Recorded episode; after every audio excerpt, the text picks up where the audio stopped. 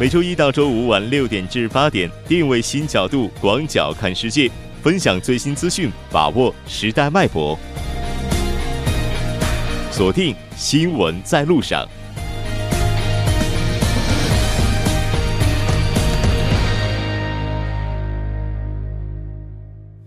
这里是正在为您直播的 TBS EFM 新闻在路上。稍后第二部节目当中将为您带来新闻在中国走进世界以及新闻字符。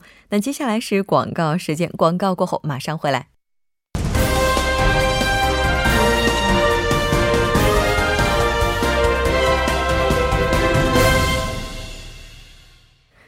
好的，欢迎回来。新闻在中国带您快速了解当天主要的中国资讯。接下来马上连线本台特邀记者王静秋。静秋你好，主播好，听众朋友们好，很高兴跟您一起来了解今天中国方面的主要资讯。那今天也是特朗普访韩的期间，我们来看一下中国方面的话，就这条新闻有怎样的一些反应？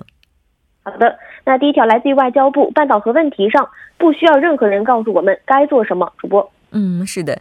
那么之前，特朗普总统在和日本首相安倍进行会面的时候，也提到了中国需要在半岛核问题上发挥更为重要的作用。我们来看一下中方做出了怎样的回应。好的，在外交部例行的记者会上呢，新闻发言人华春莹表示，在半岛的核问题上，中方不需要任何人告诉中国应该做什么。多年来呢，中方一直在为推动半岛的核问题通过政治外交手段得到和平解决做出不懈的努力，一直朝着这一方向继续坚定地发挥着建设性的作用，坚持推动实现半岛无核化，坚持维护半岛的和平与稳定，坚持推动通过政治外交手段和平解决半岛问题。今后我们还会继续这样做，这也是中国作为联合国安理会常任理事国以及半岛近邻应该发挥的负责任的大国的作用和担当。我们希望半岛核问题，其他相关的各方也能像中国这样，真正发挥负责任的作用，做出建设性的努力。主播，嗯，那特朗普总统将从明天开始对中国进行国事访问。到目前为止，应该说日本政府已经是尽全力接待了特朗普总统。我们来看一下中方的反应。对此呢，外交部发言人表示，日本政府呢尽全力接待特朗普总统访问日本呢，是确保特朗普总统对日本访问取得圆满成功。那这也是日本政府作为地主应尽的责任。主播，嗯，是的。那当然，我们也期待接下来特朗普总统的访华能够一切顺利，取得更多的成果吧。那再来看一下今天的下一条消息。好的，来自于中保协，二零一六年交强险经营实现微利，金融风险有所缓解。主播。我们来看一下由中国保险行业协会发布的关于交通强险的这个话题。好的，中国保险行业协会今天公布，二零一六年交强险共承保机动车包括了是汽车、摩托车还有拖拉机是二点零七亿辆，同比增长百分之十三。机动车交强险投保率为百分之七十二，其中汽车的投保率达到了百分之九十四。交强险开办至今呢，是长期面临了一个承保的亏损。从二零一三年以来，得益于投资收益的拉动，交强险是逐步实现了经营的微利，因高额亏损所造成的金融风险得到了有效的遏制。二零一六年交强险承包亏损金额为二十二亿元，加上投资收益之后，实现经营利润四十六亿元，累计经营亏损有所减少。主播。另外，根据我们了解，中国推行的交通强险费率呢，它也使得交通事故它的发生概率有所下降。我们来看一下。好的，据了解呢，目前在全国建立交强险费率与交通事故记录挂钩的浮动机制，在十多个省市是建立了酒驾与交强险费率联系浮动的制度，重大人伤事故出险率频率是不断下降。二零一六年，我国道路交通事故万人这个万车死亡人数是二点一人，五年下降了百分之二十五。主播，嗯，是的，没错，这个数字的话，应该也可以说是值得人欣慰的。我们再来看一下中国目前国考的情况。好的，国考报名人数一天增加二十五万。主播，嗯，是的。那随着申报日期的截止，应该说这个速度的话还是非常惊人的。来关注一下。是的。那仅仅一天呢，国考的报名人数就就激增了二十五万人，有三百七十五个岗位脱零。二零一八年度国考报名已经进入了倒计时呢，尚有二百八十个职位无人报考，有两个职位的竞争已经是达到了千里挑一。那根据国家公务员局发布的一个特别提示，截至昨天的早上十点，尚有两千八百五十个冷门岗位还无人通过资格审查，或者是资格审查之后合格人数的比例低于三比一，其中有六百五十五个职位无人报考，较之去年有所减少。在短短几个小时之后呢，就数据突变。据华图教育数据统计，截至昨天下午的四点，国考报名的人数已经超过了九十七万，一天增加了二十五万。无人报考的职位仅剩下二百八十个。那专家分析呢，这也是因为国考报名已经进入了一个倒计时，不少原本持观望态度的考生集中报名，预计在未来两天报名人数的增长量还会再创新高。那据这个华图统计显示，截至昨天下午四点。中国计划生育协会国际合作部联络主任科员级以下的岗位是最热门的。那该职位是招录一人，但报考的人数为一千三百二十七人，竞争的比例是达到了一千三百二十七比一。另外一个河北省气象局张家口市宣化区气象局防灾减灾科科员岗位的竞争比例是达到了一千二百五十一比一。另外一个是青海省邮政管理局海西蒙古族藏族自治州邮政管理局主任科员以下的岗位位列第三，竞争比例达到了九百三十九百七十三比一。主播，嗯，是的。那根据我们了解，中国二零一八年国考的话，最终截止报名日期是在十一月八号晚上的六点钟，也就是说还剩下不到二十五个小时的时间了。那随着这个最终截止日期的临近，我们来看一下专家的建议。好的，专家提示：报名仅剩两天，还未报名和未通过审核需要改报的考生，可密切关注一些冷门的职位，而已填报。这个报考信息的考生呢，一定要及时关注审核信息。一旦审核不通过，需按照招录部门所要求，及时增补必要的信息，或是及时调整报考的职位，避免丧失机会。国考报名是截止日期是刚刚您提到的明天的下午的六点。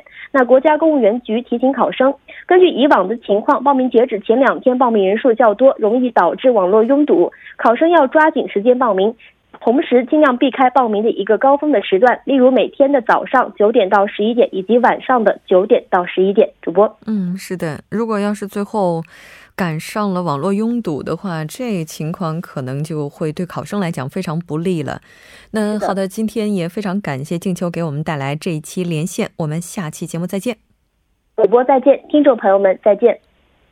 稍后为您带来我们今天的走进世界。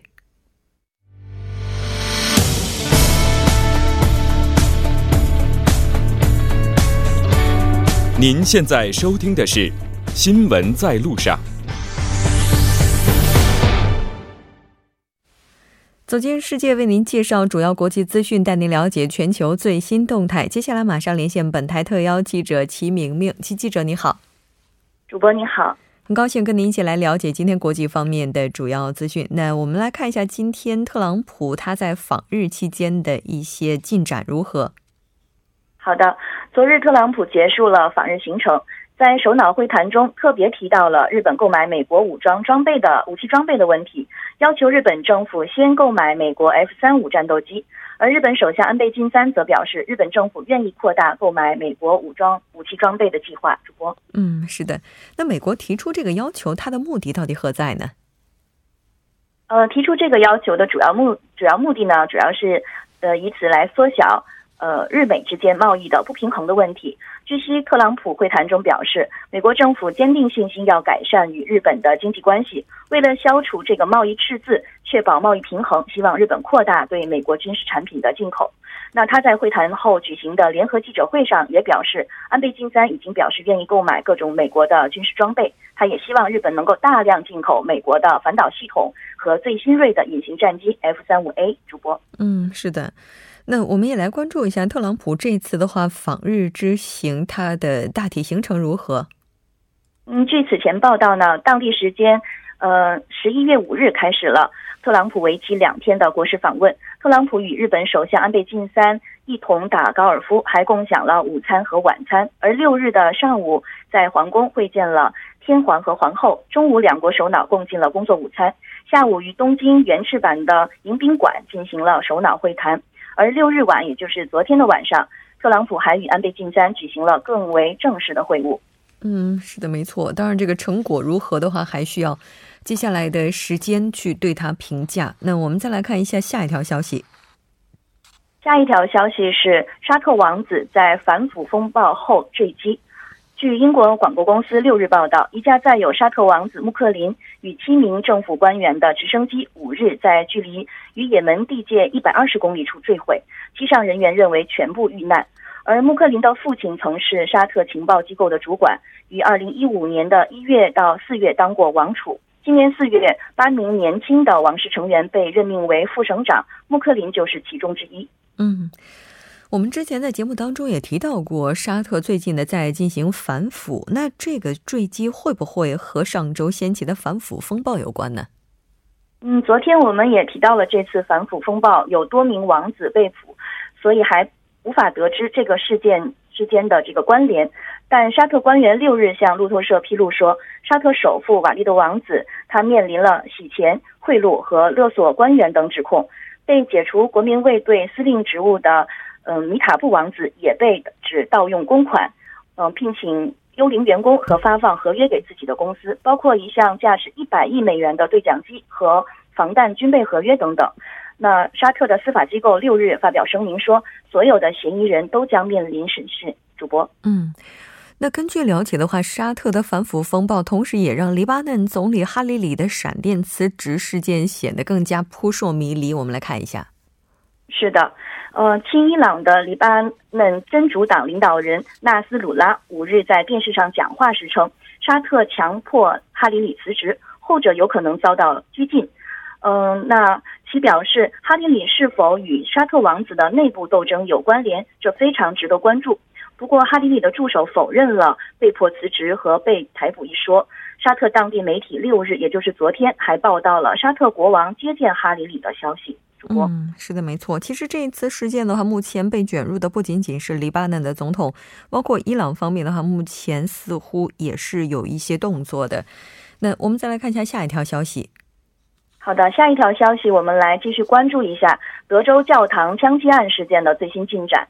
美国德州枪击案的嫌疑犯因家事家务事行凶，曾威胁岳父母。到调查显示，此案的枪手戴文·凯利曾因殴打妻儿坐牢。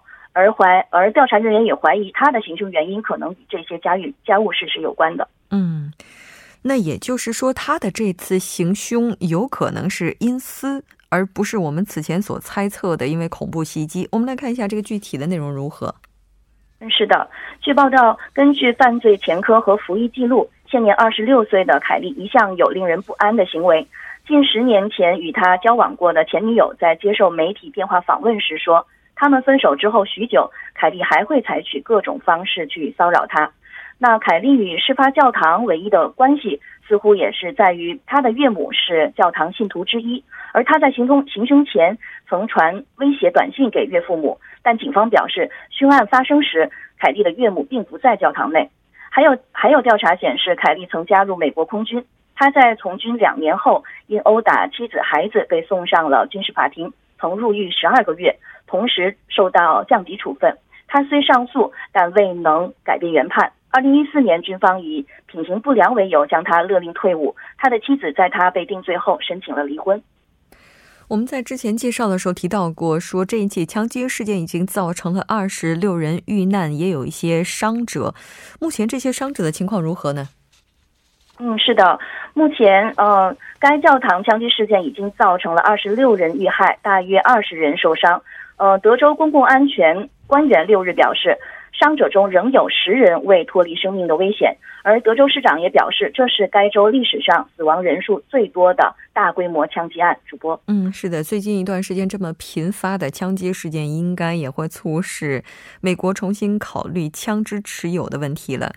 那我们再来看一下下一条消息。好的，这条我们关注一下西班牙加泰罗尼亚自治区的相关消息。西班牙加泰罗尼亚自治区前主席卡莱斯·普伊格德蒙特与四名同样外逃比利时的前家居高官五日向比利时警方自首。比利时检方称，普伊格德蒙特等五人当天晚些时候被有条件释放，法官要求他们仍不得离开比利时。警方和法院的每次传讯和庭审都必须到庭。主播，嗯，也就是说之前的话已经对他们进行过这些审，应该说一些问询了。那接下来的这些听证啊什么的，会在大概什么时间进行呢？嗯，据悉下一场的法院听证将在十五日内举行，比利时将有六十天的时间决定是否引渡普伊格德蒙特。那此前呢，普伊格德蒙特接受比利时法语区广播电视台采访时也表示，呃，只会面对公正的司法。那他还在推特账户上留言称，他与另外四名前加加区的高官将与比利时司法部门全面的合作。嗯，那根据我们了解，像普伊格蒙特的这个普伊格德蒙特，他是准备要参加议员的选举。是的，普伊格德蒙特依旧坚称自己是加泰罗尼亚自治区主席。对西班牙中央政府宣布加泰罗尼亚十二月二十一日举行新的地方议会选举，他表示准备参选。呃，那加泰罗尼亚民主党希望普伊格德蒙特领导此次此次选举进行反击，但是民意调查显示，人民团结候选人党极有可能在十二月加泰罗尼亚议会选举中拔得头筹。普伊格德蒙特所在的加泰罗尼亚民主党得票率将排在第四位。主播。嗯，也就是说，这个普伊格德蒙特他获选的可能性也是比较高的。那好的，非常感谢齐记者为我们带来今天的这一期连线，我们下期节目再见。好的，主播再见。稍后来关注一下这一时段的路况、交通以及天气信息。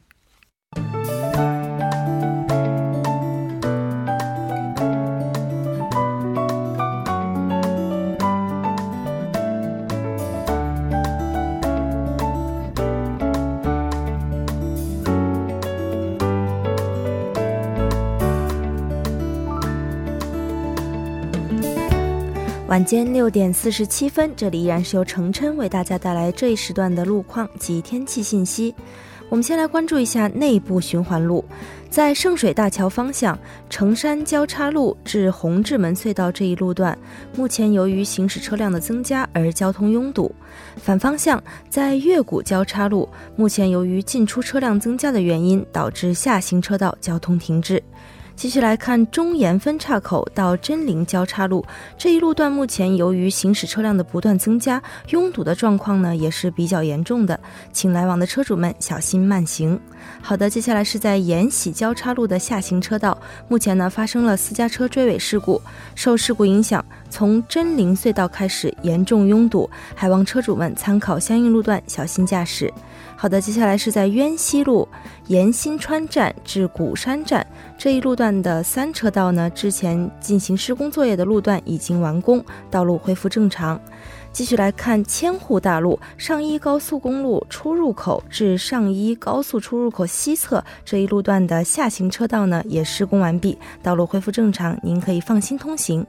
好的，再来关注一下天气。今天是立冬，二零一七年冬季的第一天呢，天气非常温暖。首尔地区今天夜间会有少量降雨，具体的天气预报是这样的：今天夜间至明天凌晨多云，局部地区小雨，最低气温十二度；明天白天晴，最高气温十七度。好的，以上就是这一时段的天气与路况信息，我们稍后再见。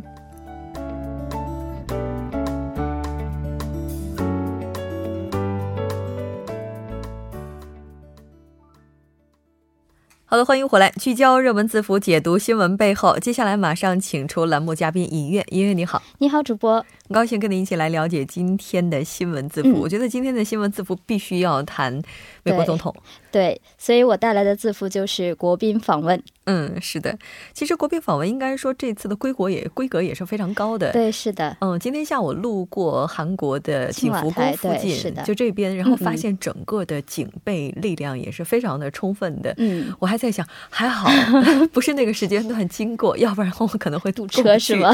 是的。